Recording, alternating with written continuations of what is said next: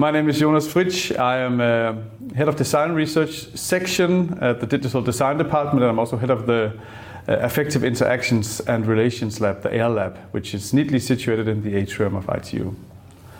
And um, why am I here? Why am I passionate about the climate? Well, I'm passionate about passion because basically what I do is a lot of research into IT and affect emotion and feelings. And actually, that's how my engagement with the the climate related research started. It's actually it's it's a context that is filled with uncertainty which is something that is felt in a, in a, in a very uh, palpable way by a lot of people. And it seems that we are living in this increasingly catastrophic time or a time of crisis. And basically what i started doing some years ago was to see how can i move my research to engage with these matters that are actually really present in our time. And i did that by formulating a research agenda about working with uh, interaction design at what I call the ends of the world. And I know that sounds a bit like uh, catastrophic, but it is. It is uh, to many people. It's something that is really felt as as moving constantly over the tipping point, and that's leading to a situation of of paralysis where you don't know what to do and how to to do it.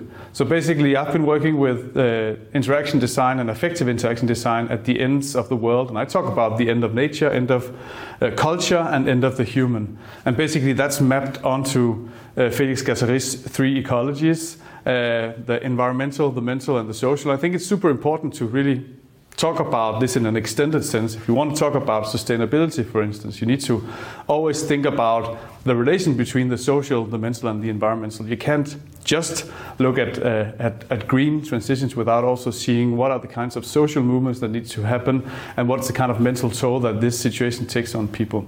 And I basically think that's what we try to do in the AIR Lab. We try to move our research into engaging with these three ecologies in a number of projects where we use technology to kind of create situations of climate awareness, behavioral, train, uh, behavioral change. Um, and we do that in the AIR Lab. We try to move our research to engage with situations that are in the midst of these three ecologies where you kind of want to use design to push people into situations where they can reflect on their relation to the climate, the climate awareness, where they change behavior, um, and where we use technologies to facilitate new ways of being together with nature or each other in a more sustainable way of living. Some of the projects that I've been working on, I worked on these kinds of projects for many years. Actually, I remember the COP15 uh, meeting in uh, Copenhagen in 2009, where we did a lot of installations when I was working in Aarhus on creating climate awareness. We also had a climate confession booth where you could kind of confess your climate sins and then commit to a more uh, sustainable future. But it seems that we're still we're still working with some of those foundational uh, things today. Even though the stakes are getting higher and higher, it really is a question of changing behavior. And I think the reason why it's so so difficult is that it's we're changing behavior into something we don't know yet. That's why it's an existential crisis, as, as many colleagues have also talked about. It's not about nudging yourself into taking the bike. That can be part of this, the, the, the thing you can do. But really, it's a way of rethinking a lot of basic things, uh, basic relations and basic attachments to the world.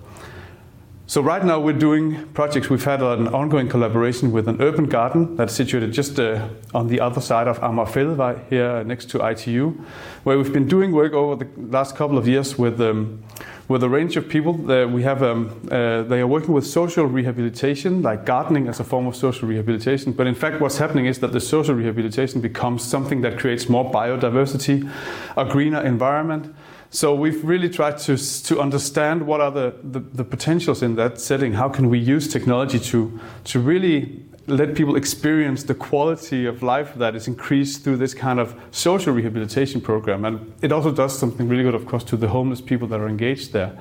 Um, so we think that's a super uh, interesting design setting we created a sonic installation that lets you attune to the, the qualities of the place by zooming in on different kinds of sounds the birds, the chickens, the plants, whatever. So you can kind of feel the, the, the small oasis that is there. And that's kind of the second part of that uh, collaboration is to really understand the impact that such a biodiverse environment can have in Ørestad, for instance. Like it seems that it's still, even though we know it's so important, to cultivate this kind of uh, environment and these kinds of green environments that it's still important it's still difficult for people to see the value in them because it's difficult to produce data that is uh, about the quality of life in those kinds of areas. So, what we've also tried to do is to see if we could cultivate the collection of what we call affective data and use that data in collaboration with architects and city planners to actually have an impact on the, the, the development uh, of, the, of this uh, area. I think that's super important because right now you still get more value in a monetary sense out of putting a parking lot in that kind of area rather than cultivating um, the quality of life, the experiences that people have there as a, as, a, as a more tangible way of a more sustainable way of living.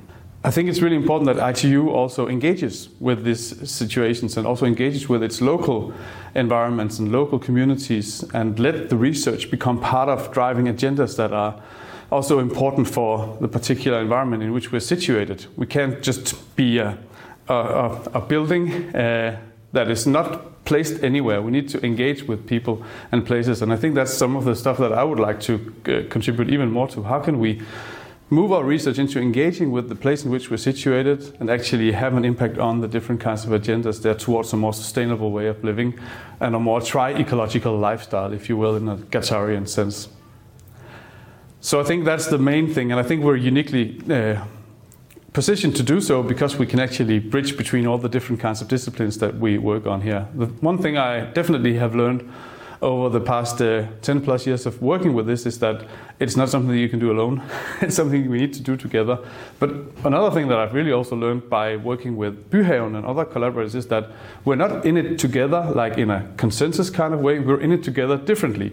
We each have different dispositions and we need to find ways of bridging those towards a more shared uh, agenda uh, for, for a more green transition or green life, if you will.